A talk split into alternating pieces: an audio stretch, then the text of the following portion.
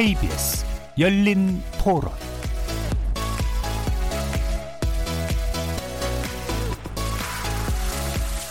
안녕하십니까. KBS 열린 토론 정준희입니다.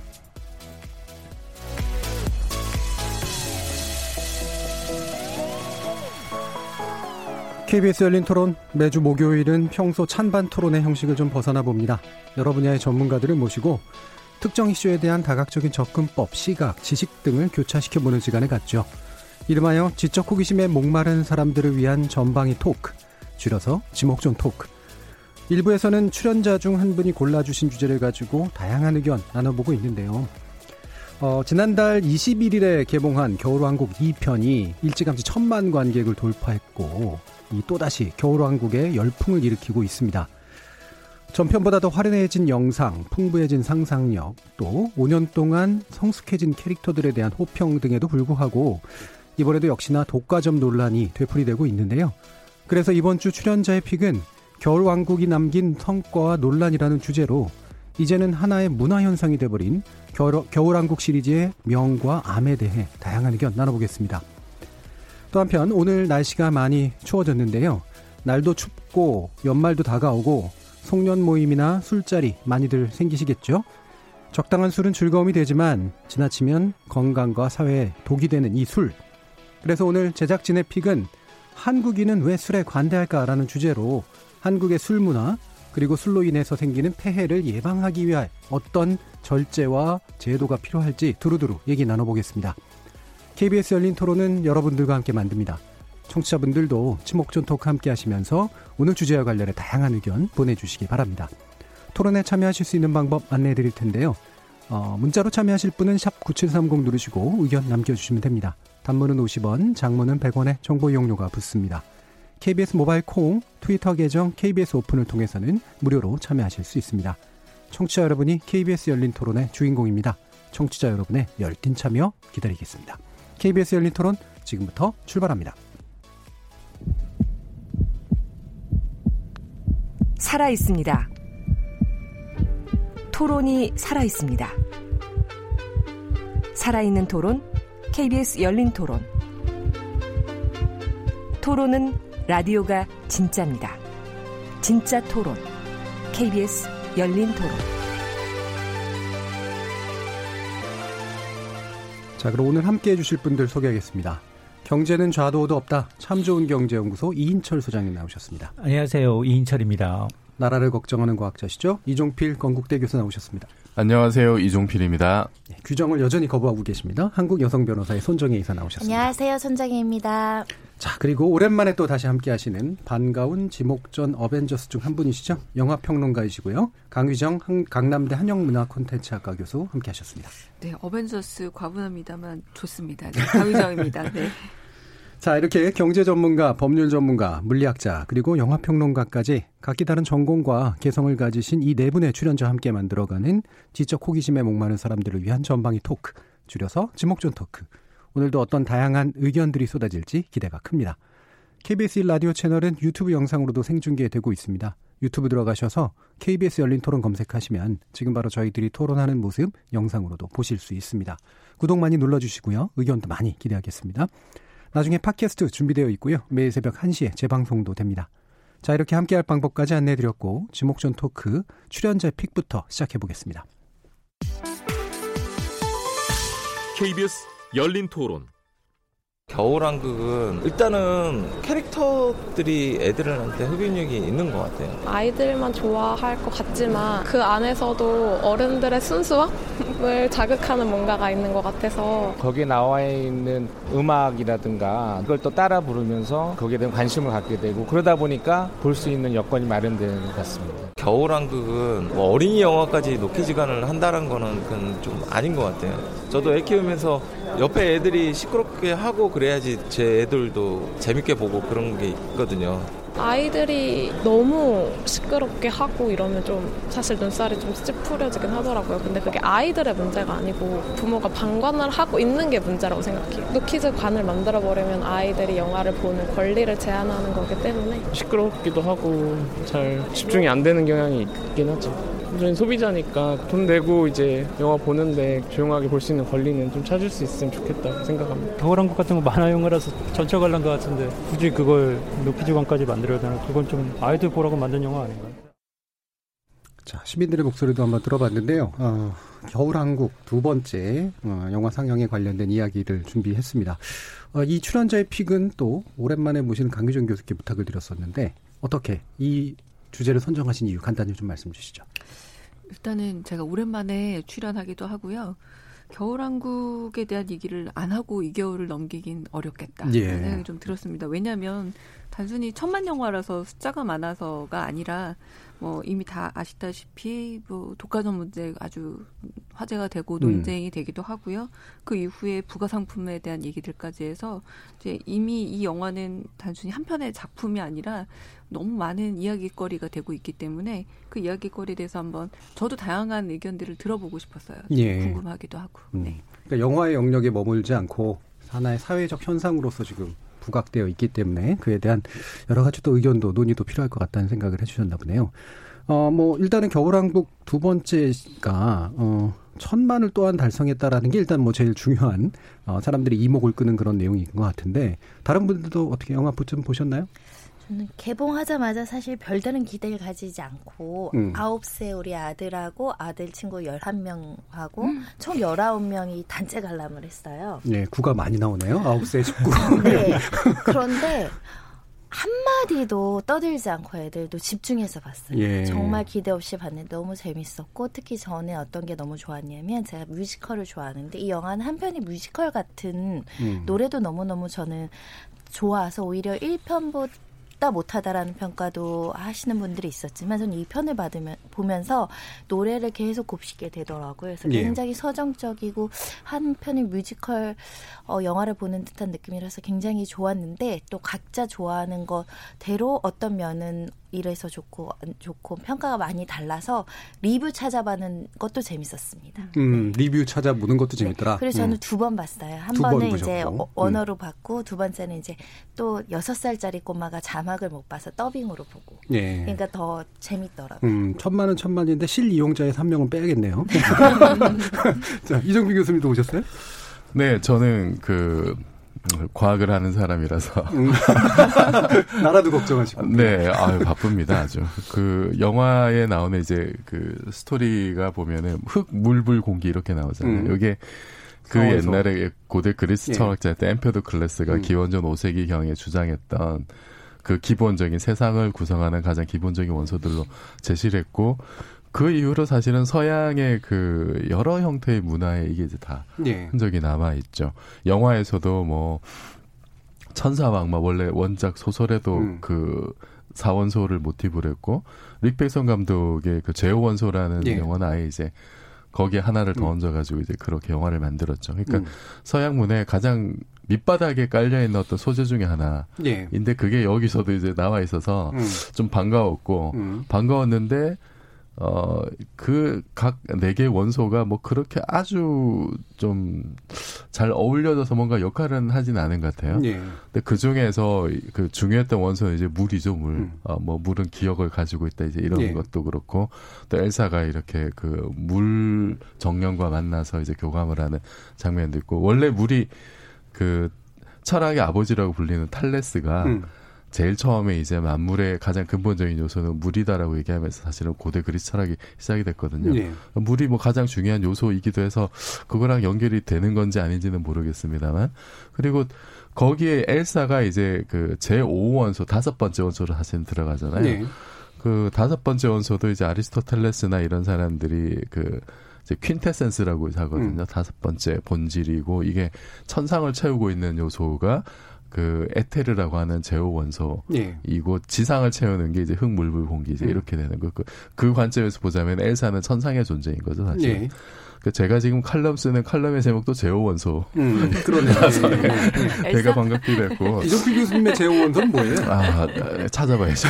또 하나는 이제 그, 이 애니메이션 그 보면은 캐릭터는 굉장히 그냥 만화 캐릭터인데 음. 백그라운드는 굉장히 현실적이거든요. 음. 그두 가지 대비가 상당히 좀 인상적이었는데 특히 이제 그 이 물의 흐름 있잖아요. 유체 흐름을 이거를 이제 그 애니메이션으로 표현한 게 굉장히 어렵, 죠 어렵다고 합니다. 예. 그래서 게임에서도 이제 음. 그거를 현실적으로 보이게 하는 게 게임에서나 광고에서나 그 물, 뭐, 물 따르는 거, 술 따르는 거, 네. 파도 치는 거, 그 다음에 이렇게 막 완전 피가만 몰아치는 음. 이런 장면들을 구현하는 게 아주 어려워요. 네. 그래서 그걸 현실적으로 만드는 이제 엔진이라는 게 있습니다. 음. 그래서 소프트웨어인데, 음. 거기에 사실은 여러 가지 그 뭐 첨단 과학적인 요소들, 네. 그, 그, 거기 밑바닥에 음. 깔려 있는 물리 방정식이 이제 나비에 스토크스 방정식이라고 음. 아주 유명한 방정식이 있어요. 네. 그러니까 이 방정식에 솔루션이 있느냐 없느냐가 또 뭐 저기 Clay Millennium Problem에 이제 올라 있기도 하고 네. 그거를 기반으로 해서 엔진들이 이제 또 구축이 돼 가지고 실제 물방울의 흐름이나 유체의 흐름을 굉장히 사실적으로 이제 만들어내는 그런 이제 엔진들이 있고 그런 비슷한 것들을 아마 여기 겨울 왕국에서 썼던 것 같아요. 네. 그러니까 물의 흐름도 그렇고 이제 머리칼에 네. 안나의 하나의 머리칼이 이렇게 사실적으로 흩날리는 걸 쓰기 위해서 이제 그 이전 제작진이었던 그 모아나 모아나에서 썼던 프로그램을 또 네. 업그레이드 해가지고 이제 썼다고 하더라고요. 그런 부분들을 보면서 아 이게 시대가 이제 몇 년 지나면서 그런 애니메이션적으로 현실을 표현하는 기술적인 어떤 진보 아, 이런 것도 상당히 좀 볼만하다. 예. 예 저는 그렇게 봤습니다. 예. 자연 철학에서 시작해서 예. 그 3D 애니메이션에 관련된 직업병이죠, 직업병. 어, 모대 원석까지. 네. 네, 소장님. 거꾸로 봤어요. 그러니까 거꾸로 two, one을 안 보고 네. one을 안본 상태에서 two를 먼저 본 케이스인데 역주행하셨네요. 네. 음.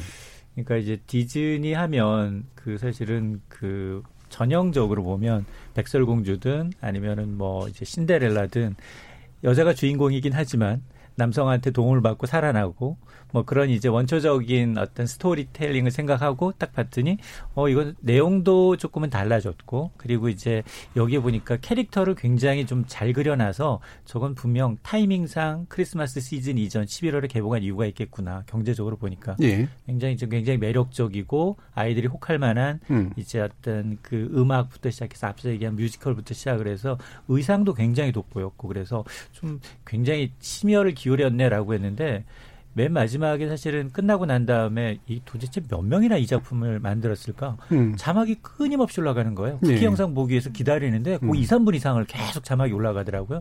나중에 800여 명 이상이 여기에 작업에 투입이 됐다는 거예요. 네. 그러면서 아하 내용적으로 그리고 이제 의도적으로 이게 이제 부가가치를 얼마나 더 창출할지에 되게 초점이 맞춰졌는데 아니나 다를까 음. 국내에서도 뭐 수십 개 업체들이 거의 천여 개 달하는 이 관련 상품이 만들어져서 불티나게 팔리고 있다고 합니다. 예.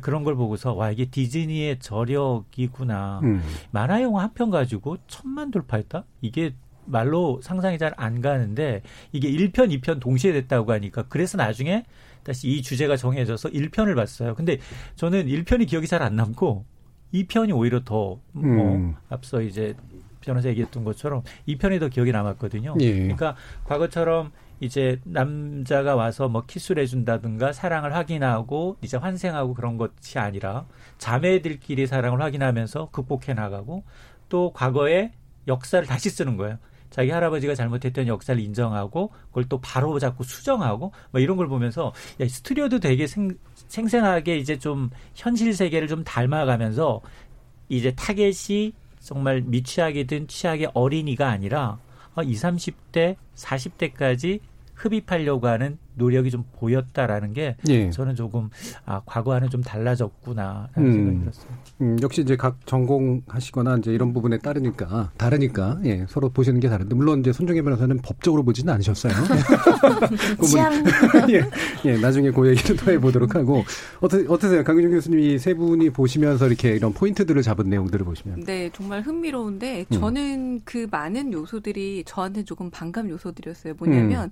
너무 많았던 거예요. 메시지도 너무 많고 음. 기술도 저는 좀 과했다라고 보여지는 뭐냐면 1편이 가지고 있는 직관적인 매력이 있었거든요. 예. 동화적 세계가 가지고 있는 원초적인 힘과 직관에 많이 의존했다면 지금 소장님께서 말씀하신 부분들 가령 엘사가 탁 옷을 젖히는데 레깅스를 입고 있더라고요. 음. 아 저거 팔겠구나라는 생각이 음. 딱 들었어요. 그러면서 많은 부분에서 그리고 뮤지컬 이거 곧 만들겠구나. 왜냐하면 음. 라이언 킹 같은 경우는 먼저 애니메이션 만들어지고 뮤지컬이 성공한 다음에 이번에 실사 영화가 만들어졌거든요. 그리고 아마 이번에 해위를 동선을 잘 보면 실사를 굉장히 염두에 둔 동선이라는 게 좀 보입니다. 예. 이 영화의 동선 자체가 음. 그리고 뮤지컬을 어 실제로 거의 바로 무대로 만들어도 올려도 될 정도의 1편은 거의 아동이 따라 부르기 좋은 노래들이었다면 2편은 훨씬 더 musicalize 돼서 굉장히 어, 드라마틱한 노래들로 구성이 돼 있거든요. 그런데 저한테 그것들이 다 너무 많은 계산들로 좀 보였어요. 그러다 음. 보니 이 이야기가 가지고 있는 원초적인 힘에 대한 흡입력보다는 너무 많은 흡입력들은 어쩌면 이 영화가 3편이 나왔을 때는 어떻게 될까라는 음. 좀 우려도 좀 되는 거예요. 더 네. 양적인 승부를 가지게 되거나 이야기 역시도 수많은 신화, 심화, 수많은 철학적 요소를 더 가져오려면 어, 너무 복잡해지지 않을까라는 생각도 얼핏 들어서 저는 그 부분에서 똑같이 느꼈지만 한편으로는 음. 원래 좀 어, 소위 말하는 나이브한 매력은 좀 음. 없어지지 않았나라는 생각이 좀 들었습니다. 이게 이제 백화점식이고 기술 자랑이나 뭐 여러 가지 자랑들 쇼오프하는 게 들어가 있고 또 비즈니스 요소도 이제 막 들어가 있고 하면서 이제 어, 생기는 완성도와 함께 동시에 또 약간 아쉬운 면이 아마 있으셨던 것 같아요. 1편에서는 아이들이 주로 봤잖아요. 저도 맞아요. 1편을 음. 아이들 때문에 봤지 스스로 찾아가진 않았건데 이 편은 어른들이 스스로 찾아간 부분들이 있어요. 네. 그러니까 아이들을 위해서 말씀하신 거죠. 동화에서 이거는 약간 성장 드라마를 한편 드라마인데 애니메이션 형식으로 보여주는 것 같은. 그래서 아마 고객층을 다변화하고자 이렇게 아까 여러 가지 요소를 놓은 게 아닐까라는 생각도 들었고 특히 거기 크리스토퍼가 노래 하나 부르잖아요. 그걸 들으면서 그 70년대 그 약간 팝쇼 같은 이런 걸 들었는데 그걸 뭐라고 해서 비슷한 그 시대 사람들이 어 저 나 젊었을 때 들었던 음. 건데 이렇게 예. 공감해서 약간 연령층을 높이려는 시도를 했던 것 같아요. 음. 그래서 저는 제 연령층에 맞아서 또 더 공감한 면이 많았고요. 굉장히 이제 그 영리하게 기획한 거잖아요. 다양한 이제 그 시청층들을 이제 생각하면서 또 비즈니스화 과정도 생각한 거고 인천 소장님이 아마 딱 보시기에 그렇게 느끼셨는데 아까 보면 이제 혹한다라든가 뭐 불티나게라든가 이제 이런 표현들이 올라프 인형을 살렸더니 좀 되게 해야 되더라고요. 음, 이게 이제 이른바 이제 one source multi use라고 이제 부르는 이제 그런 전형적인 전략인데 디즈니가 이 부분을 되게 목적으로 잘 쓰고 있다라고 보시죠, 인천 소장님. 맞습니다. 그러니까 디즈니의 창립 빈 이제 어떤 미키마우스가 이렇게 100년 넘게 정말로 어떤 엔터테인먼트 업계의 이제 강자로 절대 강자로 군림할 수 있었던 것이 아마 한 개만을 갖고 영화 하나만 갖고가 아니라 이걸 바로 아마 테마파크에도 아마 만들 네. 거예요 조만간 테마파크를 비롯해서 리조트 그리고 저 지금은 뭐 OTT까지 하려고 합니다만 여러 전 세계적으로 어떤 문화 트렌드를 읽고 그것을 앞서 나가고 이걸 전 세계 어린이들의 공감을 사는 데는 그 나름대로 굉장히 노하우가 축적돼 있구나. 그리고 이게 사실은 현대 우리 우리도 지금 우리 사회 젠더 문제가 굉장히 이슈화되고 있는데 교묘하게 또 거기에 녹여놓고 예. 이런 걸 보면서 참 공들였다. 그리고 지금 국내에서는 지금 겨울왕국 원이 워낙 파급효가 컸기 때문에 국내 미치는 이 라이센스를 같은 업종에는 한 곳밖에 안 준다고 합니다. 예. 그래서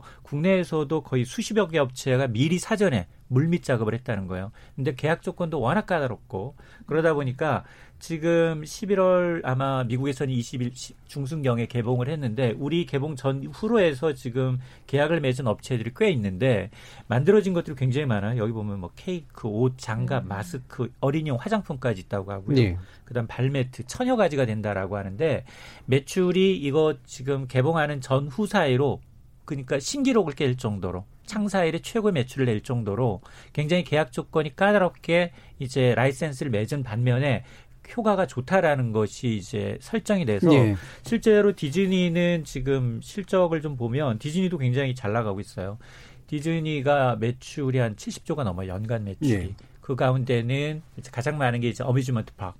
이 테마파크가 음. 거의 한 35% 비중을 차지하고 그다음에 이런 영화 산업 관련한 게 한 17% 비중, 그다음에 동영상 서비스, 판권 이런 것들, 그다음 부가 가치 서비스 이런 아이템을 파는 이런 능력이 정말 탁월한데 어, 지금 4분기에도 굉장히 좋고요. 지금 보니까 올해만 보니까 라이언 킹, 알라딘, 토이스토리 뭐 여섯 편의 영화가 적, 에, 지금 제작이 됐는데 이게 각각 10억 달러 이상의 흥행을 다 성공했다는 겁니다.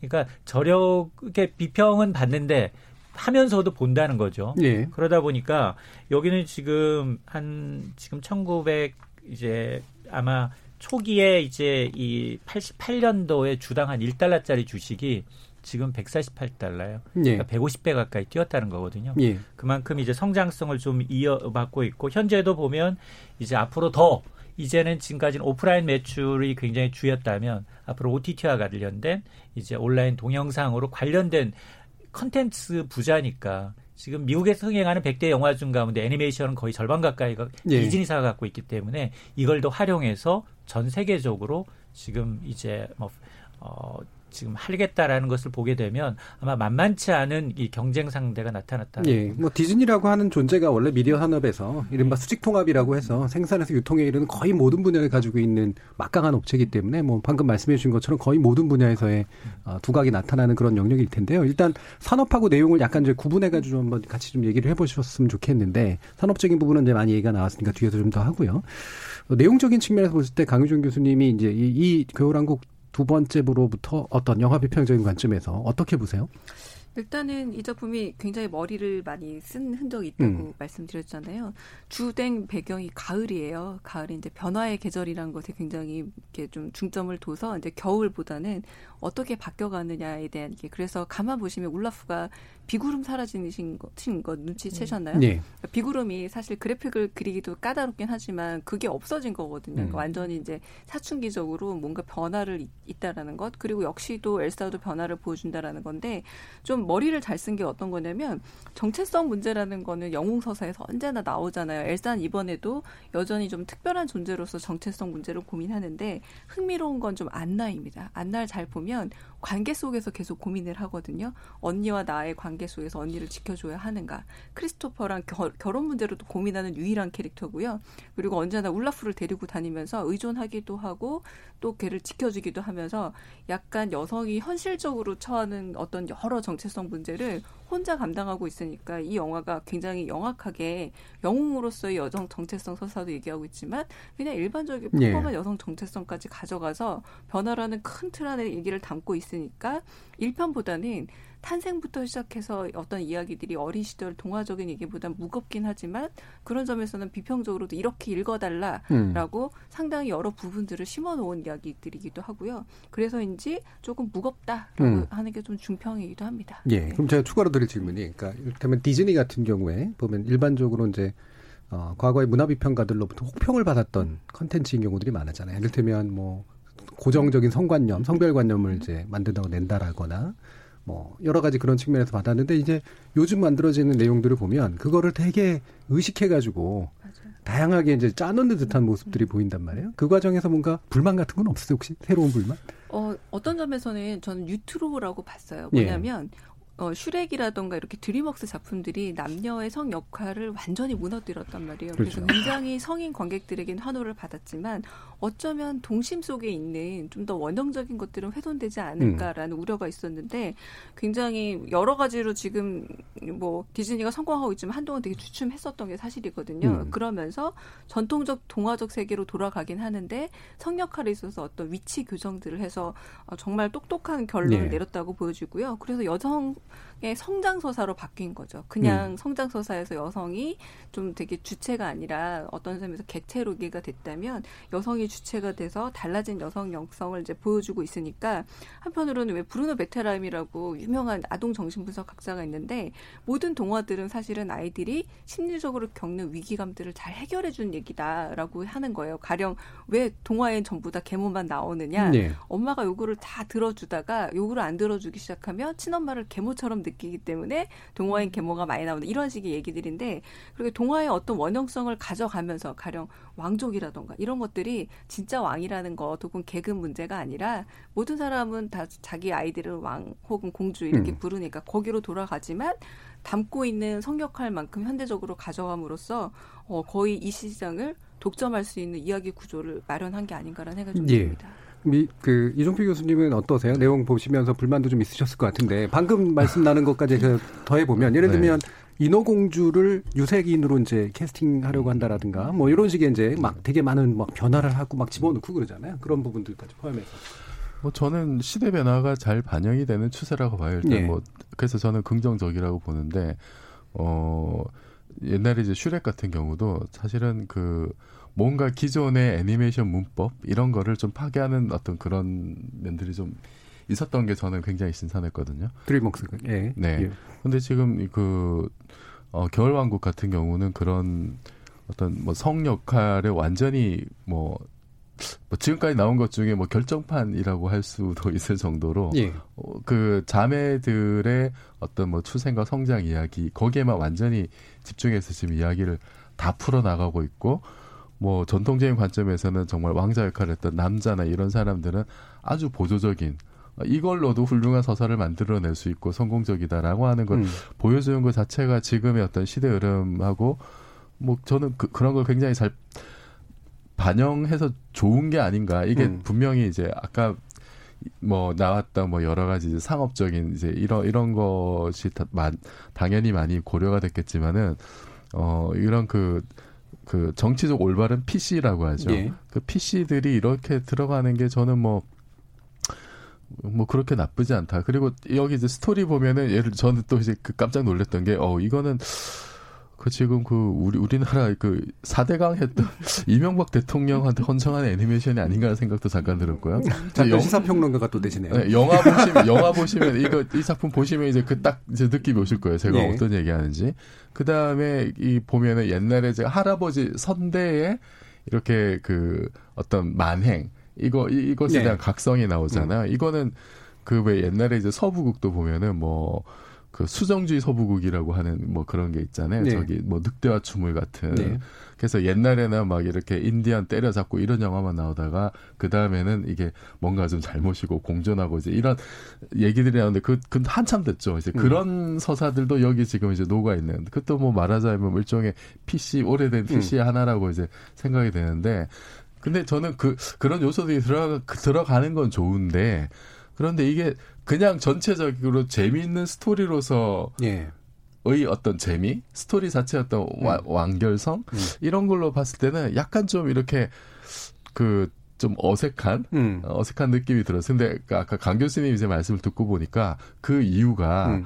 이게 그 철저하게 이제 이후에 진행될 어떤 그 후속 조치들에 대한 어떤 계산된 계산된 동선과 그 노래를 하는 것도 나 이제 어, 뮤지컬 노래 할게. 음. 이런 준비를 하고 딱 들어가는 어떤 그런 제스처들이 많이 나오잖아요. 저, 저, 되, 그게 되게 어색했는데 이제 말씀을 듣고 보니까 이제 그런 요소들이 예. 그 스토리에 집중해서 빠져드는데 좀 이렇게 방해가 되지 않았느냐. 그 우리나라도 이제 드라마 같은 거 보면은 PPL 같은 게 과다하면 예.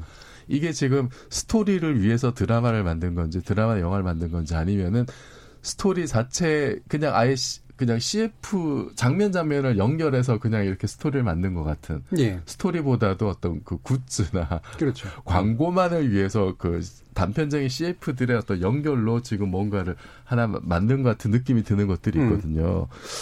그 그렇게 되면은 사실 그 장면 장면과 전체 스토리에 완전히 이제 푹 빠져드는데 좀 방해가는 요소들이 있는데 좀 그런 게 조금 저한테는 좀 제 취향에는 좀 안 맞았던 것 같아요. 예. 사실 뭐 이런 지적이 충분히 가능할 것 같거든요. 그래서 정치적 올바름이라고 하는 게 내용에 투영되는 과정은 굉장히 바람직한데 네. 그게 이제 스토리를 하나의 완결성 있게 엮어내는 과정에서 지나치게 인위적인 모습으로 나타날 수도 있고 또 게다가 그게 이제 사실 시장을 바라보면서 네. 이제 다양한 인종도 포섭하고 네. 다양한 성별도 포섭하는 그런 네. 전략의 일부로 또 되기 때문에 조금 나쁘게 이제 평하는 분들 저도 이제 리뷰 같은 거 보니까 음. 아니 이제는 PC도 장사해 음. 먹으려고 이제 막 갖다 쓰느냐 예. 이제 뭐 이런 얘기도 있더라고요. 근데 뭐 뭐 속마음은 모르죠.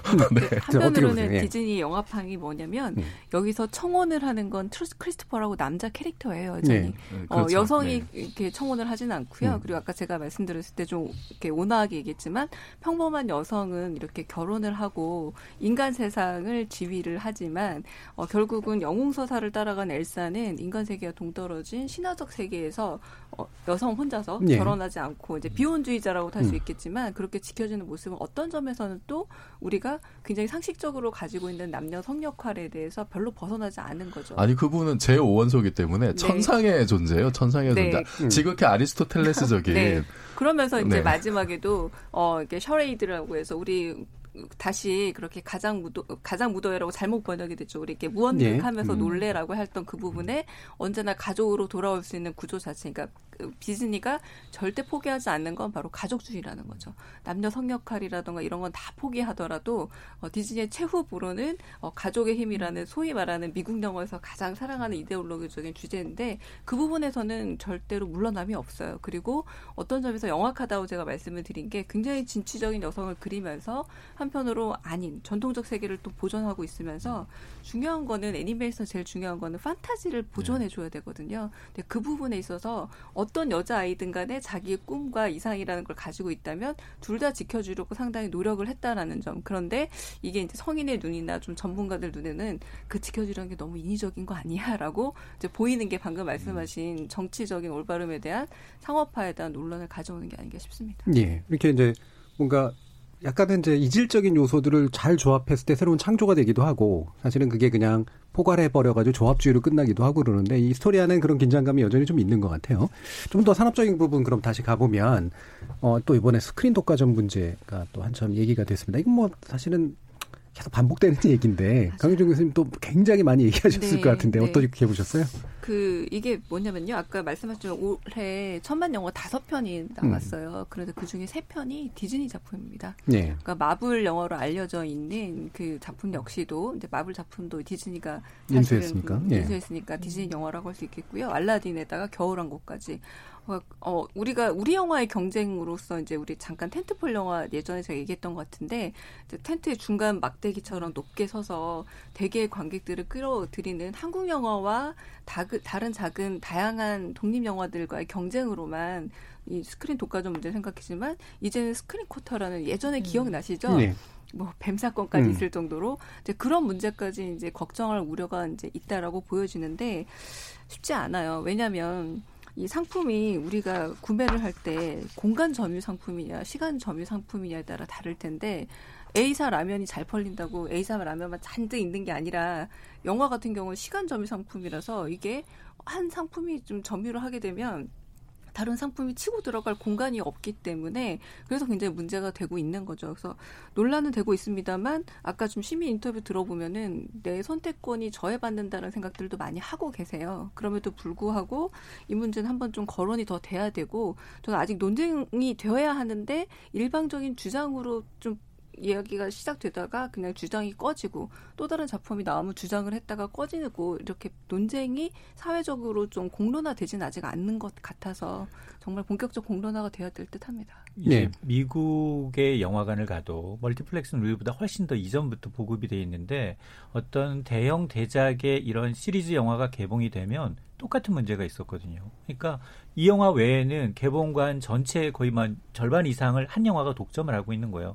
그러니까 미국은 영화의 어떤 어, 태동이라고 할 수 있는데 어떻게 그럼 거기는 규제를 하고 있는지 그리고 또 하나가 이게 대형 영화가 나오면 영화를 만드는 제작자 입장에서는 그걸 피하게 되잖아요. 당연히. 그리고 영화를 이제 만들어서 이제 상영관을 운영하고 있는 운영자 입장에서는 당연히 돈 되는 쪽으로 이제 비중을 더 늘릴 수밖에 없는 그런 거여서 그걸 과연 전 세계는 또 어떻게 하고 있는지 그때 더 궁금하네요. 우리는 늘 맞닥뜨리는 음. 문제지만 네. 미국은 그러니까 미국은 사실은 스크린 쿼터제라는 게 거의 뭐, 예. 없다고 예. 볼수 있고요. 유럽은 좀 하고 있습니다. 자국 영화를 일테면 30%든 몇 프로든 정해가지고 그래서 올해 상영은 할 수 있으나 여러 관은 차지하지 못하도록 그렇게 지금 규제가 좀 되고 있는데 그걸 정책적으로 이제 좀 지원하고 있는 거죠. 그래서 우리가 지금 스크린 독과점 문제를 얘기하시는 분들이 전부 다 좀 유럽형 모델을 많이 말씀들을 하고 있기는 하고요. 그러나 지금 한편은 우리나라는 독과점 문제에다가 또 여러 가지 그 제작가 배급에 대한 수직 구조가 사실은 더 문제이기 때문에 만든 사람들이 또 배급까지 잡고 있다 보니까 이 스크린 독과점 문제를 배급사들과만 혹은 상영관들과만 이야기를 하기가 되게 복잡한 구조가 만들어져 있는 겁니다. 그래서 좀 더 어려워져 있기도 하고요.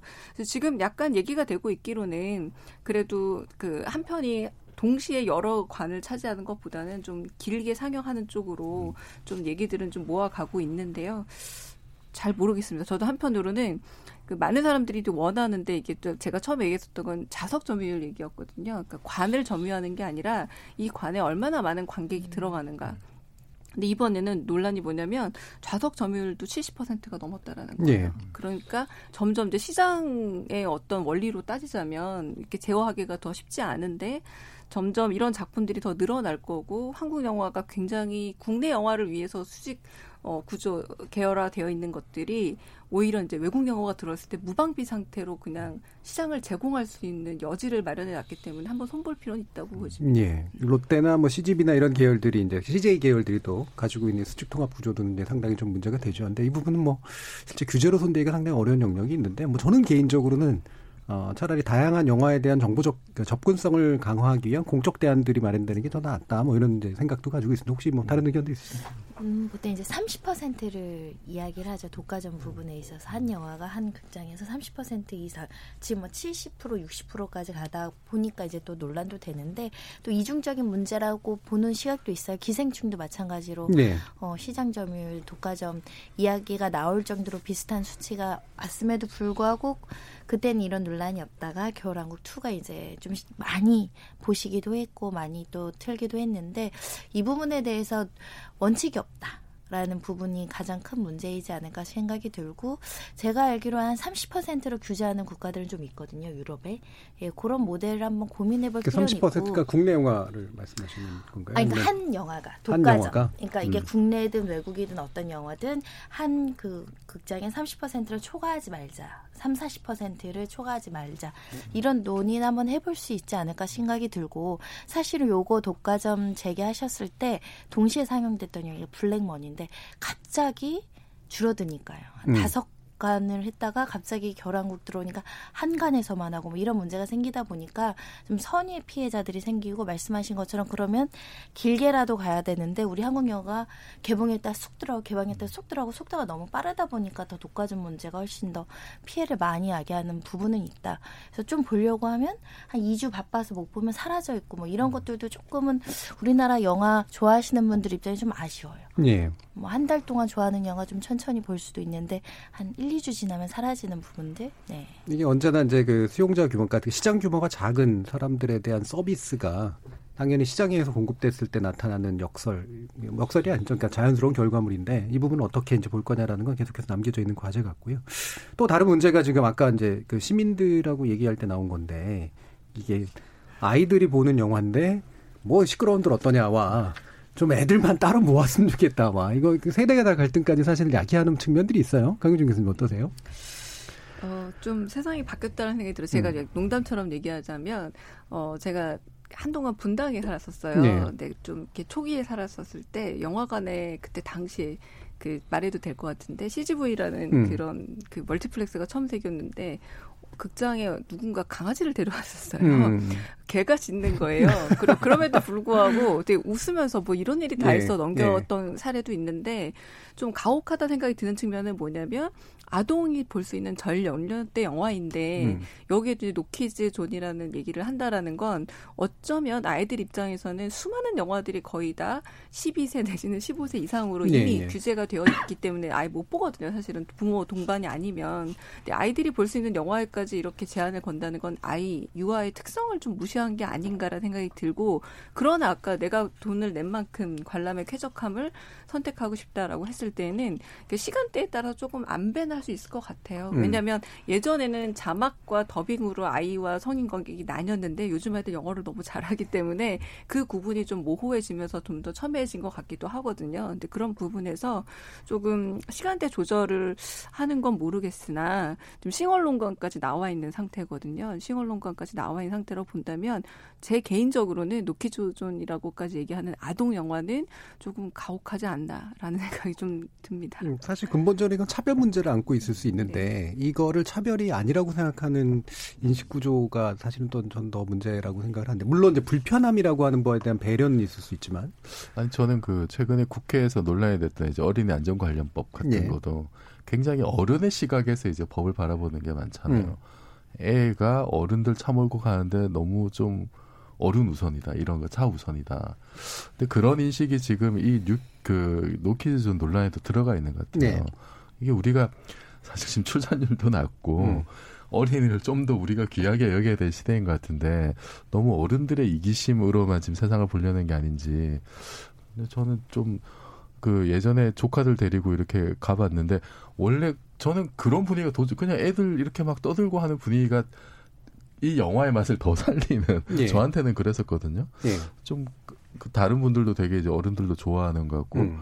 좀 그런 이게 아마 영화가 그 아까 지금 스토리 얘기할 때 좀 성인적 요소가 굉장히 좀 많이 들어가 있다. 성인들 즐길 수 있는 영화다. 이제 그, 런 요소들이 또 이런 논란을 좀 증폭시키면 되는 예. 것 같아요. 그 주로 이제 아이를 또 안 가지고 있거나 이제 아이를 에 대한 어떤 생각이 좀 아무래도 약할 수밖에 없는 젊은 층에서 이제 이런 네. 얘기들이 많이 나오는데 뭐 이런 식의 이제 그 반론을 펼쳐요. 그러니까 이거는 사실은 자기는 애는 그럴 수도 있다고 본다. 음. 근데 왜 애들을 컨트롤을 하지 않느냐. 뭐 이런 식으로 얘기한단 말이죠. 어떻게 보세요, 변호사님? 그러니까 이제 결국 개인의 자유가 어디까지 수인한으로서 음. 그 나의 권리 침해를 참아야 되는 문제이냐인데 공동체 의식에 비춰보거나 어찌됐든 아이가 키우면서 발생할 수 있는 여러 가지들을 겪어보거나 간접적으로도 아셨던 분들은 그게 쉽지 않을 수도 있다라는 음. 걸 이제 생각하면 왜 애를 가만히 두지 그런 생각이 조금 더 그 저항이 좀 낮을 텐데 예. 만약 그런 생각이 없는 상황에서 내가 똑같은 돈을 지불하고 어떤 상황에서 굉장히 쾌적하게 볼 수 있는데 어떤 상황에서 애기를 계속 떠들면 집중에 방해되고 내 권리를 침해당하니까 자유롭게 영화를 볼 권리에 대한 보상을 요구하는 하는 거죠. 근데 음. 좀 안타깝게는 생각하는데 그럼 부모는 뭐 했느냐라고 생각하지만 그게 어, 아이의 기질적인 특성마다 이게 제어가 될 수도 아, 아, 있고 아닐 수도 있고 그러니까 아이들이 지금 노키준존 논란이 나온 거는 엄마 저거 뭐야? 뭐 이런 거 물어보는 네, 거잖아요. 네, 네. 뭐 이해가 음. 잘안 돼서 음. 이런 부분들이 이제 좀 거슬릴 수는 있죠. 근데 이게 우리가 수준의 문제지 수위난도를 생각하면 되는데 어느 경우 항상 문제가 되는 것은 일부 극한 일부가 어 배려하지 않는다는 거죠. 음. 나는 배려를 하기 위해서 아이가 좀 떠드는 걸 배우 배려할 마음이 있었지만 어느 경우에 있어서는 아이가 좀 지나칠 때 그를 어 제재하지 않는 부분에 대한 사회 질서에 대한 문제이지 뭐 아이들의 문제는 아니라고 생각해요. 네. 항상. 네. 예. 식당에서도 항상 별다른 문제가 없지만 뭐 식당에서 오줌을 싼 종이컵을 누, 뭐 이런 항상 일탈적인 부분 그 부분이 문제가 될 것이었어. 이걸 전체로 봐서 노키즈 4년간까지 이야기가 거론될 정도로 이렇게 어, 우리 사회가 다양성이나 그 간대함이 좀 떨어졌다고 생각하기 좀 음. 어렵다라는 생각도 들고요. 이 불편함을 분리로 해결하려고 하는 게 음. 결국에는 인종차별이나 그렇죠. 이런 식으로 연결되는 맞아요. 거거든요. 네. 교수님. 사실은 저는 디즈니의 핵심 사안은 물활론이라고 봐요. 그러니까 음. 모든 사물은 다 살아있다. 그러니까 꽃도 살아있고 그리고 눈사람이 살아있는 게 바로 우리가 얘기하는 울라프잖아요. 근데 그런 세계를 만들어주게 된 거는 아이들이 그렇게 막 보고 떠들어대는 세계를 존중하기 때문에 디즈니가 그걸 관찰하고 음. 그걸 반영해서 만든 세계가 디즈니 세계지 말 그대로 창조해낸 세계는 아니고요. 세상에 없는 걸 디즈니가 만들어서 월트 디즈니가 만들어서 아이들에게 머릿속에 심어준 게 아니란 말이에요. 그렇게 생각한다면 아이들이 그런 행동을 하는 게 사실은 되게 자연스러운 거죠. 음. 울라프가 스크린 속의 대상이 아니라 그 아이들은 살아있는 거고 그걸 보고 영화가 만들어진 거예요. 그래서 오히려 조금 관대하게 아 이런 거구나 동심으로 돌아가 본다라는 체험을 예. 애니메이션 관람할 때 좀 했으면 좋겠습니다. 예, 알겠습니다. 뭐 여러 가지 또 역시나 이제 사회적 화두들이 이 영화를 계기로 또 어, 튀어나오고 있는데요. 어, 이런 것들이 논의가 되는 그런 공론의 장이 또 다시 한번 펼쳐졌으면 좋겠습니다. 어, 많은 분들이 또 의견을 주셨을 것 같아요. 그래서 어, 한번 들어보도록 하겠습니다. 송아랑 문자캐스터. 안녕하십니까. 문자캐스터 송아랑입니다. 겨울왕국이 남긴 성과와 논란이란 주제로 청취자 여러분이 보내주신 문자 소개해드리겠습니다. 콩아이디 커피조아님. 겨울왕국은 진짜 아이들보다 어른이 더 좋아하는 것 같아요. 유튜브로 의견 주신 김흥옥 청취자분, 겨울왕국 2 그 자체만의 힘이라기보단 언론 홍보의 효과가 컸다고 봅니다. 언론들이 앞다퉈서 겨울왕국 얘기를 하다 보니 천만 관객으로 그 시너지 효과가 극대화된 것 같아 보입니다. 어려움과 역경을 이겨낸다는 스토리는 공감이 되지만 역시나 주인공이 일반인이 아니고 공주라는 건 좀 개인적으로 불편하더라고요. 유튜브로 의견 주신 바르카롤 청취자분, 심영래 감독님 이후 한국 영화계는 어린이를 위한 영화가 사라진 듯합니다. 우레메가 그립네요. 콩아이디 1315님, 극장 노키즈존 논란은 공공질서의 문제라기보다 아이들 길을 살려 교육하는 것을 중시하는 일부 몰지각한 부모들 탓이 크다고 봅니다. 아이들이 공공장소에서 소란을 피우면 혼을 내서라도 적극 지지하는 문화가 정착되어야 한다고 생각해요. 적극 저지하는 문화가 정착되어야 한다고 생각해요. 라는 의견 주셨고요. 콩아이디 장호민님, 겨울왕국 때문에 블랙머니 같은 훌륭한 영화가 많은 관객에게 선택되어질 기회를 박탈당했습니다. 스크린 쿼터제, 한국형에 맞게 구축되고 시행되어야 합니다. 콩아이디 이충근님, 좋은 영화란 소비자가 많이 찾는 영화입니다. 강제 스크린 쿼터 같은 규제는 반대합니다. 상업 영화는 소비자의 선택을 기반으로 하고 비상업 영화는 공익 영화관에서 상영하면 됩니다. 겨울왕국을 보신 천만의 관객이 안티 한국 영화 관객이 아니라 그냥 좋은 영화를 선택한 겁니다. 할리우드의 대작도 바로 내린 영화도 많이 있습니다. 콩아이디 K723으로 시작하시는 분, 이 영화에 대한 모든 평론이나 전문가분들의 언급들이 너무나 때묻은 어른 시선에 치우친 것이 아쉽습니다. 겨울왕국의 주 타겟은 어린이인데, 어린이들의 감상과 목소리를 좀 들려주었으면 좋겠습니다. 라는 의견 주셨습니다. 지금 방송을 듣고 계신 청취자 모두가 시민 논객입니다. 문자는 샵 9730으로 참여하실 수 있고요. 단문은 50원, 장문은 100원의 정보 이용료가 붙습니다. KBS 콩, 트위터 계정 KBS 오픈을 통해서도 무료로 참여하실 수 있습니다. 청취자 여러분의 날카로운 시선과 의견 기다리겠습니다. 지금까지 문자캐스터 송아랑이었습니다. 예, 청취자들의 직접 참여로 이루어지는 KBS 열린 토론 청취자들의 의견을 받아봤는데요. 이종필 교수님이 저희 중에 제일 어린이 마음을 대변해 줄 줄 알았는데 어, 제일 문제였던 것 같습니다. 깊이 반성하고 있습니다. 네. 그래서 이 디즈니 애니메이션 뭐 굉장히 무서운 기세로 어, 흥행신화를 만들어 가고 있는데요. 뭐 곁다리 얘기긴 합니다만 그간 주, 주인공들의 키를 궁금해하는 분들이 많았는데 이 제니퍼 리 감독이 SNS로 이제 그거 내용을 공개했다고 해요. 엘사는 170cm가 조금 넘고 안나는 165cm고 울라프는 101.6cm라고 합니다. 소수점까지 밝혀주시는 음. 아주 구체적인 이야기들이 나왔네요. 주먹전 토크 출연자의 픽 여기서 마무리하겠습니다. 여러분께서는 KBS 열린 토론과 함께하고 계십니다.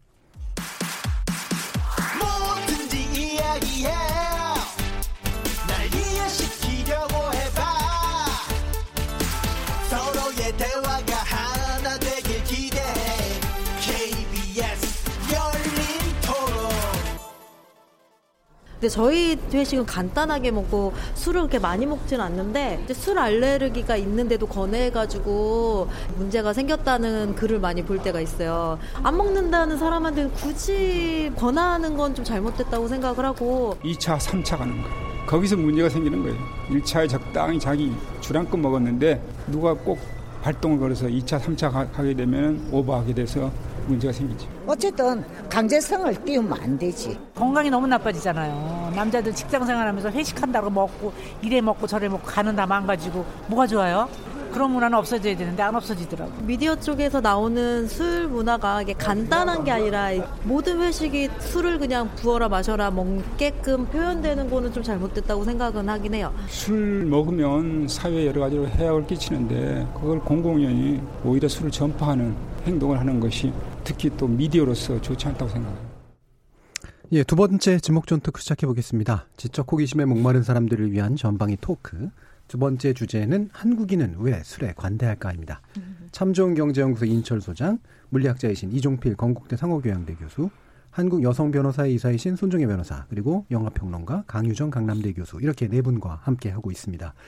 예, 술에 왜 관대할까라고 하는 문제를 이제 다루려고 하는데요. 사실은 약간의 유체 이탈적인 측면이 있어요. 왜냐하면 우리가 지난번에 맥주를 즐기는 법 뭐 이래가지고 이제 또한번 했기 때문에 오늘은 약간 반성의 모드로 예, 술의 어떤 문제점도 한번 짚어보고 이래야 될 것 같은데요. 일단 뭐 술 얘기는 시작을 할 필요가 있는데 일단 소주 문제로 한번 가보죠. 우리 뭐 어쨌든 제일 많은 분량으로 어, 소비되는 게 바로 이 소주인데 여러분들은 뭐 소주 잘 드시나요? 저는 사실 아, 잘 아시겠지만 저희가 한번 회식을 했었는데 여기서 네. 술을 못 드시는 분은 안 계시더라고요. 다 음. 즐기시는 분들인데 각자의 취향대로 좋아하는 술은 있으신데 맥주랑 와인을 저는 좋아하고 소주를 잘 못 먹는데요. 음. 순한 소주도요. 어, 음. 아직 소주 맛을 몰라요. 음. 그랬더니, 어, 그럼 아직.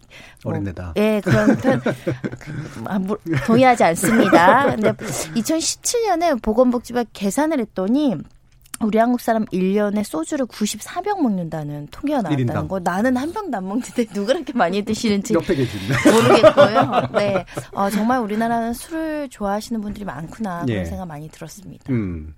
이 순한 소주가 어, 뭐 트렌드로 만들어진 거기도 하지만 사실은 이게 약간은 비즈니스적인 요소가 있었다고 하던데요. 이철수님 그런가요? 맞습니다. 그러니까 우리 소주의 역사를 거슬러 올라가면 1920년대부터 당시에 음. 소주 도수가 35도였어요.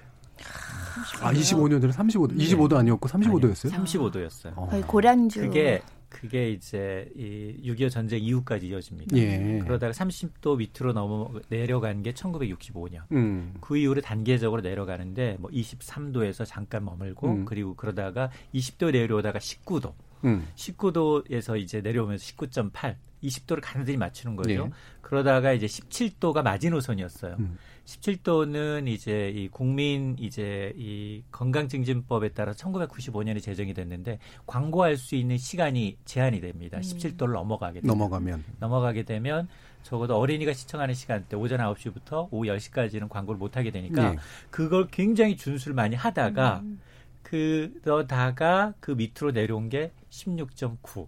이러면서 16도 대가 지금 나왔는데 물론 말씀하신 것처럼 이제 점점 이제 회식 문화도 바뀌고 음. 그리고 이제 몸에 좋은 거 생각하시는 분들도 계시고 이런 측면도 있지만 말씀하신 것처럼 도수가 내려가면서 소주 제조업자 측면에서는 원가가 원가 절감 네, 절감되는 음. 부분이 분명히 있고 또 광고를 또 자유롭게 할 수 있는 부분이 예. 있죠. 여기다가 또 연예인 이제 막강한 이제 이 그 파워를 갖고 있는 연예인을 이제 모델로 하게 되면은 굉장히 매출이 높아지니까 그렇죠. 여성으로까지 또 많이 늘어나고 그렇습니다. 그렇죠. 그러면서 과일준이 점점 점점 음. 약해지기 경쟁으로 가는 거예요. 그러다 보니까 뭐 회사에서 이윤이 많아지는 것도 있고 그리고 이제 점차 이 줄지가 않는 거죠. 그 소주를 이용하시는 분들이 애용하시는 분들이 그런 것들이 아마 맞물려서 소주가 아마 국민 술이 되지 않았나 이런 생각이 듭니다. 네, 도수가 저도수라고 하잖아요. 그러면서 여성 음주 애주가들이 네. 늘었다라는 평가가 있고 여성일수록 순한 술을 그렇죠. 네. 훨씬 더 많이 먹게 되는 효과. 청소년들도 마찬가지고 제가 소주를 잘 안 먹는 게 처음에 쓴 맛인데 이게 이제 저항력이 떨어지면서 여성들이 술을 많이 먹게 됐다. 그리고 여성들이 알코올 분해가 남성보 다 통계치로 절반 수준이래요. 예. 그래서 걱정하시는 전문가들이 좀 있더라고요. 예. 그러니까 예전에 저희 세대 때 이제 레몬 소주를 만들어 팔던 데가 이게 나중에 나중에 수박 소주도 그렇죠? 있더라고요. 네. 이게 여성으로 늘어나는 굉장히 중요한 네. 계기인데 맛도 음. 이제 바꾸고 이제 그러니까 이, 이 우리나라 음주 문화 이종필 교수님 보시기에 네. 뿌리가 깊은 것 같은가요? 그러게요. 그 음. 저는 사실 그 술을 처음 먹게 된 게 고등학교 때 제가 문예부에 가입을 했는데. 아 이것도 비밀 나오시네. 네. 문예부 늦으신 거 아니에요? 아 늦, 늦으신 심지어. 아 그런가요? 그 고등학교 1학년 어. 신입생들을 고등학교 2학년 선배들이 이렇게 음. 중국집에 앉혀놓고 신입생 환영을 할 때 이제 소주잔을 돌리면서 예. 그때 이제 선배들이 했던 얘기가 글쟁이는 술 담배 잘해야 된다고 음. 그런 문화 속에서 이제 자랐었어요. 예. 근데 그 센, 그때 이제 제가 먹었던 소주는 25도 소주였죠. 네. 그 제가 이제 부산에서 서 부산에서 먹던 이제 그 음. 대선 소주가 네. 있었고 어 저는 그 아, 아직도 그 지방 소주가 좀 그립긴 해요 사실은 음. 이게 약간 맛이 좀 다르거든요 음. 다른 소주들하고 그런데 저는 그그 그 이후로 좀 느꼈던 게 뭐냐면 역시 그 높은 도수의 소주는 굉장히 남성 중심적인 어떤 문화와 결부돼 있는 네. 그게 그러니까 그 여성분들이 이렇게 좀 진입 장벽으로 좀 작용을 하는 면이 있고 음. 뭐 다들 말씀하셨지만 이제 90년대 중후반에 도수가 내려가고 과일주들이 나오면서 상당히 그 진입 장벽이 이제 낮춰진 면이 있는데 그러면 그 이전까지의 좀 높은 도수의 소주는 상대적으로 남자들만 먹거나 여자가 술을 잘 먹, 그 소주를 잘 먹으면 굉장히 이렇게 막 너 남자냐 막 이제 이런 식으로 음. 이렇게 오히려 비하를 하고 예. 또그 굉장히 이상한 시각으로 보고 여자는 음. 소주 한 잔만 먹고도 쓰러져야 된다라는 어떤 그런 어떤 굉장히 좀 이렇게 그 고정된 어떤 좀좀 비하하기도 하고 그런 풍토들이 많았었죠. 음. 그런데 그 이런 소주 중심의 어떤 남성 문화가 또 어떤 면이 있냐면 이게 그 자기네 무리로 들어오는 어떤 통과 의뢰 네. 이제 이걸로 굉장히 많이 쓰였었어요. 음. 제가 말씀드렸던 뭐 문예부 뭐 이렇게 신입생 환영회 같은 거. 음. 그 다음에 또 이제 대학 가면서 술을 가장 많이 먹게 된 게 동문회잖아요. 네. 동문회. 네. 그럼 동문회라는 또 우리 여기 남고 출신 네, 무리들 그리고 그 영화 같은데 보면은 왜 또 이제 뭐 검사님들이나 아니면 뭐 회사에서도 늦게까지 회식하고 뭐 저기 뭐 다른 뭐 여러 그 업소라고 하는데도 가고 여기 보면은 결국 그게 뭐냐면 우리 결속을 다지기 위해서 결국은 그러니까 이게 좀 나쁘게 말하면은 사실은 좀 조폭 문화 같은 예. 그것의 어떤 그 어떤 규율과 어떤 자기네들의 통과 의식 을 그렇게 이제 술로 좀 대체해왔던 네. 그런 역사들이 좀 깊지 않았느냐. 음. 그게 좀 지금은 이제 좀 많이 허물어 저는 이제 다행이라고 봅니다만 아직 좀 이렇게 나이가 있는 분들은 좀 그 기억에서 좀 자유롭진 않은 것 같아요. 네, 이 남성 중심적 폐쇄적 문화와 이제 음주 문화가 굉장히 강고하게 연결이 됐다라는 게 경험을 기반으로 말씀을 주셨는데 참고로 이제 우려 삼아 말씀드린 열린 토론은 청소년 음주를 권장하지 않기 때문에요. 이종필 교수님이 제가 알기로 유치원을 사순가 하셔가지고 아마 스무 살 넘어서 아마 드셨을 네. 거예요. 제가 여기 역사적으로 보니까 술집이 성행하면서 우리나라에 음. 이제 서민들은 막걸리를 먹고 양반들은 소주를 먹었다는 거예요. 그럼 네. 소주가 언제 뭐 들어왔냐면은 뭐 음. 네, 그 13세기 몽골 침략 때 아랍에서 고려로 도입돼서 그때부터 이제 양반들이 잘 먹던 술이 그러니까 고급 술이었던 거죠. 그 과거에는 그러다 보니까 이게 전폭적으로 이제 항상 좋은 술은 이렇게 시간이 지나면서 퍼지잖아요. 그러면서 좀 과음하는 문화가 생겼고 실제로 과거에도 18세기부터 살인 사건 중에 음주가 치정으로 많았다는 거예요. 그러니까 이 역사는 음주가 원인이 되는 살인이 네네 음. 살인 사건이 1위가 음주로 음. 인해서 그러니까 지금도 살인 사건 중에 술 먹고 뭐 예, 이런 게 예. 있지만 음. 조선 시대도 마찬가지로 살인 사건 1위가 음주, 두 번째가 치정. 음. 그러니까 우리의 술 역사도 결코 짧지 않다 음. 그렇게 말씀드릴 수 있습니다. 사실상 술 예. 역사를 보게 되면 처음에는 그러니까 일종의 농주처럼 맥주도 지금 독일 가보면 굉장히 광장에서 여러 사람들이 마시잖아요. 그리고 막걸리도 사실 혼자 마시는 술이 아니란 말이에요. 잠깐 중간에 원래 이제 노동주로 마시던 술들이었는데 산업혁명 이후에 이제 노동주가 뭘로 바뀌냐면 바 문화로 바뀌면서 스트레이트 잔으로 바뀌기 시작했다고 해요. 예. 빨리 먹고 빨리 취하고 빨리 가서 자야 되니까. 저는 이 도수가 줄어드는 현상 중에 하나는 취하기 위해서 마시느냐 즐기기 위해서 마시느냐의 문제인데 여성이 많이 도수가 낮은 소주를 찾는 것 중에 하나는 취하는 문제도 있지만 어떤 점에서는 즐기기 위한 그 술자리라는 개념이 여성에게까지 확대가 좀 된 거죠. 아까 말씀하셨던 것처럼 빨리 취하고 많이 취하고 우리가 소주 몇 병 마셔라고 물을 때는 어떤 점에서는 좀 능력에 대한 그 마치 운동할 때너몇 킬로그램 들어라고 묻는 어떤 질문처럼 몇 병 마셨냐고 한다면 도수가 낮아진 이후는 그런 문제는 좀 많이 질문은 사라진 것 같아요. 가령 뭐 일테면 자몽만 나는 소주 몇 병 마셔 이렇게 음. 묻지는 않잖아요. 네, 네. 근데 조금 즐기는 문화로 바뀌었다라는 생각이 들고 소주만의 문제는 아니고 사실은 음주 문화가 굉장히 다, 다양해지고 넓어졌다는 생각도 들거든요. 소주만 먹는 건 아니고 특히 여성분 아까 손정희 변호사님 말씀하셨지만 와인이나 그 맥주 같은 것도 지금 저는 가보면은 뭐 제주도 어떤 맥주라든가 굉장히 많은 네. 그렇게 부르된 그런 맥주들도 늘어나고 해서 조금 더 문화가 된 건 맞는 것 같아요. 좀 예.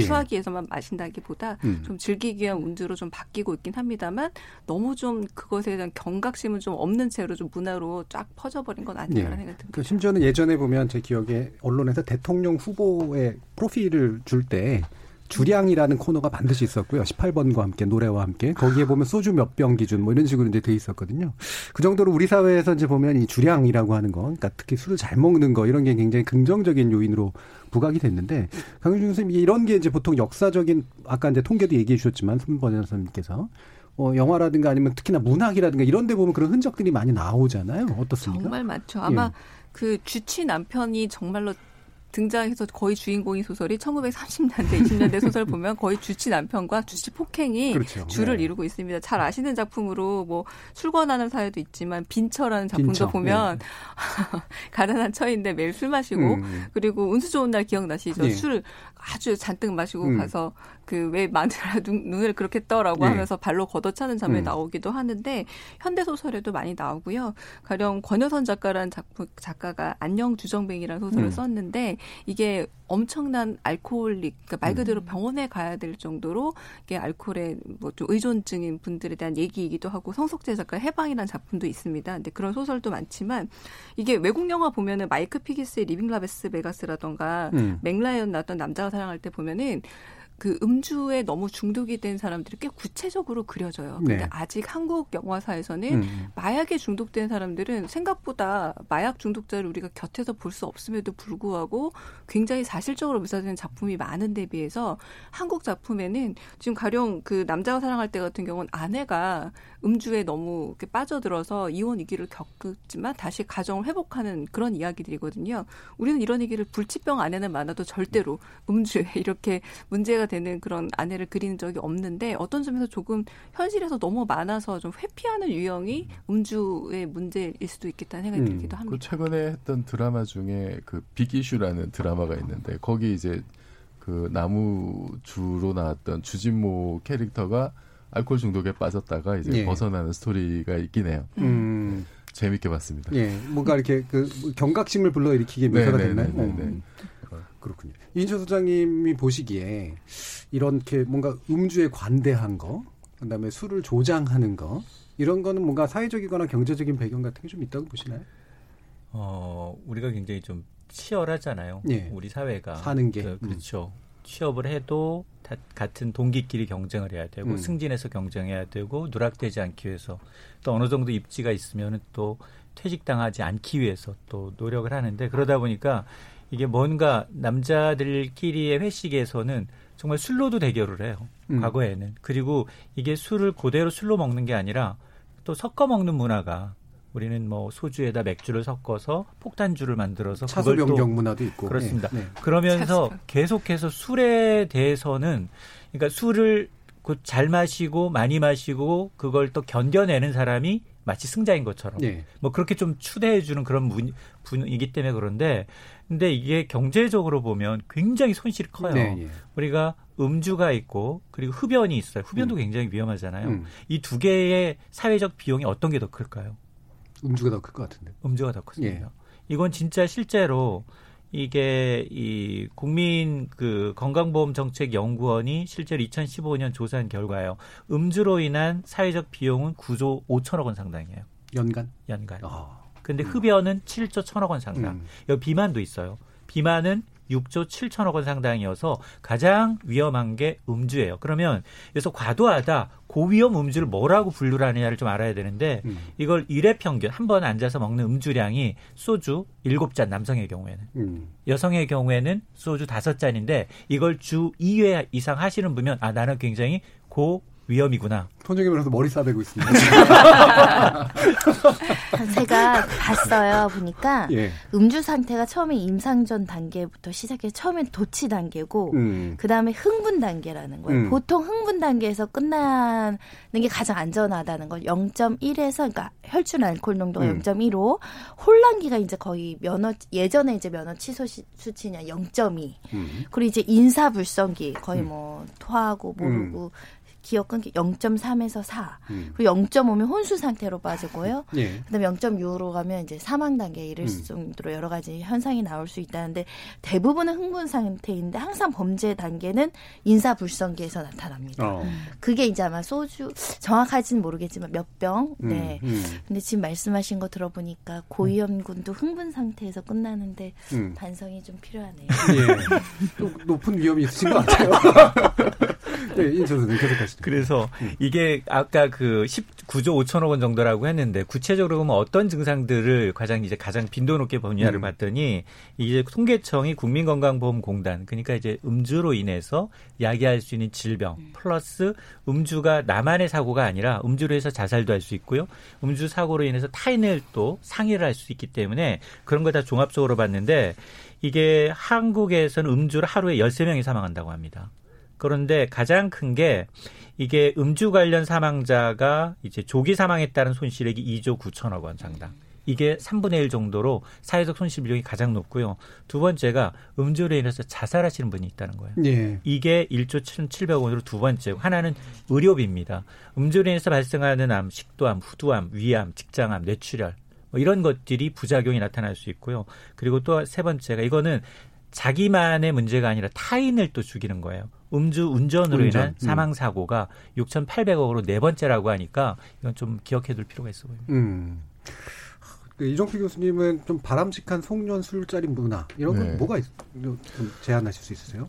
그 일단 구성원들의 뜻을 존중해 주는 게 제일 음. 좋을 것 같아요. 예, 예. 어 근데 요즘은 뭐 옛날에 비해서는 저는 이제 굉장히 개선되고 있다고 이제 피부로 음. 느껴질 정도로 어 뭐 공식적인 자리는 이제 1차에서 끝내고 음.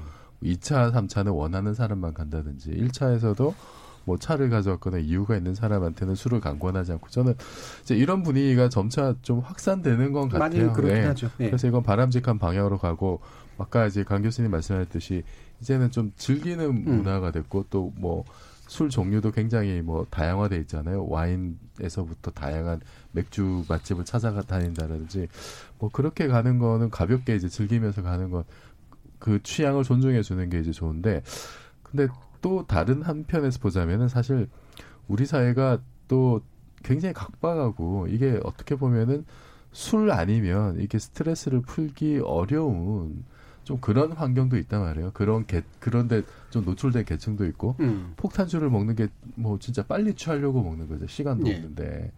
그리고 그런 걸로 이제 스트레스를 푸는 분들에게는 정말 그 아, 제일 좀 저렴한 가격의 소주가 그 뭐 유일한 일상의 탈출구로 여겨질지도 모른다 말이죠. 예. 그래서 이거는 이제 그런 취약 계층들에 대해서는 저 알코올 중독의 어떤 위험에도 상당히 많이 노출돼 있을 수가 있고 예. 그래서 이거를 단지 개인에게 너 술 조심해라 라고만 접근하는 거는 너무 좀 표면적일 수가 있어서 예. 좀 그런 계층에 대해서는 좀 별도의 어떤 음. 좀 노력도 필요하지 않을까 싶습니다. 음. 실제로 좀 전에 지금 문자로 우리 청취자들이 의견 보내주셨는데요. 6192 쓰시는 분이 술은 자기가 먹고 싶을 때 자기 주량에 맞게 마셔야 합니다. 많이 바뀌었다고는 하지만 회식에서 관건으로 폭탄주는 물론 2, 3차까지 또 2차, 3차까지 강요하는 술 문화는 사라져야 합니다. 이렇게 동의를 해주셨고요. 7142님도 재미있는 의견 주셨는데 저는 술을 액체의 보석이라고 표현하는 애주가인데요. 소주 도수가 내려가면서 마시는 양만 늘어나고 제조회사만 부자 됩니다라는 그런 의견도 주셨습니다. 제조회사 너무 부자 만들어 주시면 안 될 것 같아요 이 연말에. 그럼 강희정 교수님, 우리 미디어에 묘사되는 어떤 술이라든가 또는 실제로 문화적으로 경험하시기에 어떤 부분들을 좀 짚고 싶으세요? 저는 술이 가면이라고 보여줬어요. 왜 음. 우리가 사람 친할 때 차 한 잔 마시자라고 할 때는 이성적인 얘기하는 거고 우리 술 한 잔 할까 할 때는 뭔가 좀 속 깊은 얘기하면서 가면을 좀 벗어보자라고 얘기를 하는데 한국 사회에서 사람들과 깊은 대화를 할 때는 꼭 차가 아니라 술이 좀 자리하는 것도 대화의 방법을 어떻게 찾아야 될지 모르기 때문에 또 그럴 때는 자발적으로 술을 선택하기도 하거든요. 음. 그런 거 보면 참 곤궁해 보이는 거예요. 그래서 외국에는 칵테일 파티 하면 진짜 한 잔 들고 다니면서 서로 이렇게 친교를 나누는데 우리는 경쟁적으로 마셔야 하고 거기서도 또 웬만히 취하지 않으면 자기 본 모습을 보이지 못하고 가면을 써야만 하기 때문에 그런 부분에서 조금 좀 편해질 수 있는 다양한 얘기를 나눌 수 있는 뭐 정말 뭐 조금 약간 과도하긴 하지만 뭐 게임을 한다던가 예, 같이 예. 뭐 음. 뭔가 이렇게 운동을 한다던가 이런 문화가 거의 없기 때문에 즐길 문화가 없어서 여전히 술이라는 게 중심에 놓여 있고 심지어는 만나서 이렇게 얘기를 하다가도 게임의 끝은 요새 특히 대학생들은 마지막은 술이거든요. 그렇죠. 벌칙이 술이에요. 벌칙이 술이죠. 굉장히 네. 그래서 음. 거기서 사고도 많이 음. 나오고 음. 위험한데 그러니까 아이들부터도 뭔가 어떻게 시간을 여유 시간을 즐길지 모르니까 술에 흠뻑 취하고 거기서 자기를 놓아버리는 걸 일종의 자유라고 음. 생각을 한다는 거죠. 그래서 상당히 저는 미디어 영향에서도 많은 것 같아요. 괴로우면 한강 가서 술 마신다가 예. 외국인이 보기엔 한국의 일상처럼 보인다는 거죠. 그게 아마 아이들한테도 은연중에 학습이 될 듯하고 너무 많은 음주 장면이 담배는 불러 처리됐는데 음, 주 장면은 맞습니다. 전혀 그렇지 않거든요. 그런 부분에서 조금 더 예민하게 봐야 되지 않을까 생각이 듭니다. 예, 그렇습니다. 뭐 미디어 역할 굉장히 중요하고요. 그래서 저희도 오늘 반성하는 모드로 예, 술에 대해서 관대한 문화에 대해서 경계하자라는 얘기를 해봤습니다. KBS 열린 토론 매주 목요일은 지적 호기심에 목마른 사람들을 위한 전방위 토크, 줄여서 지목전 토크로 여러분 만나고 있는데요. 오늘 겨울왕국과 술에 관련된 문제 나눠주신 이인철 소장님, 이종필 교수님, 손정희 변호사님, 강유정 교수님 네 분 모두 감사합니다.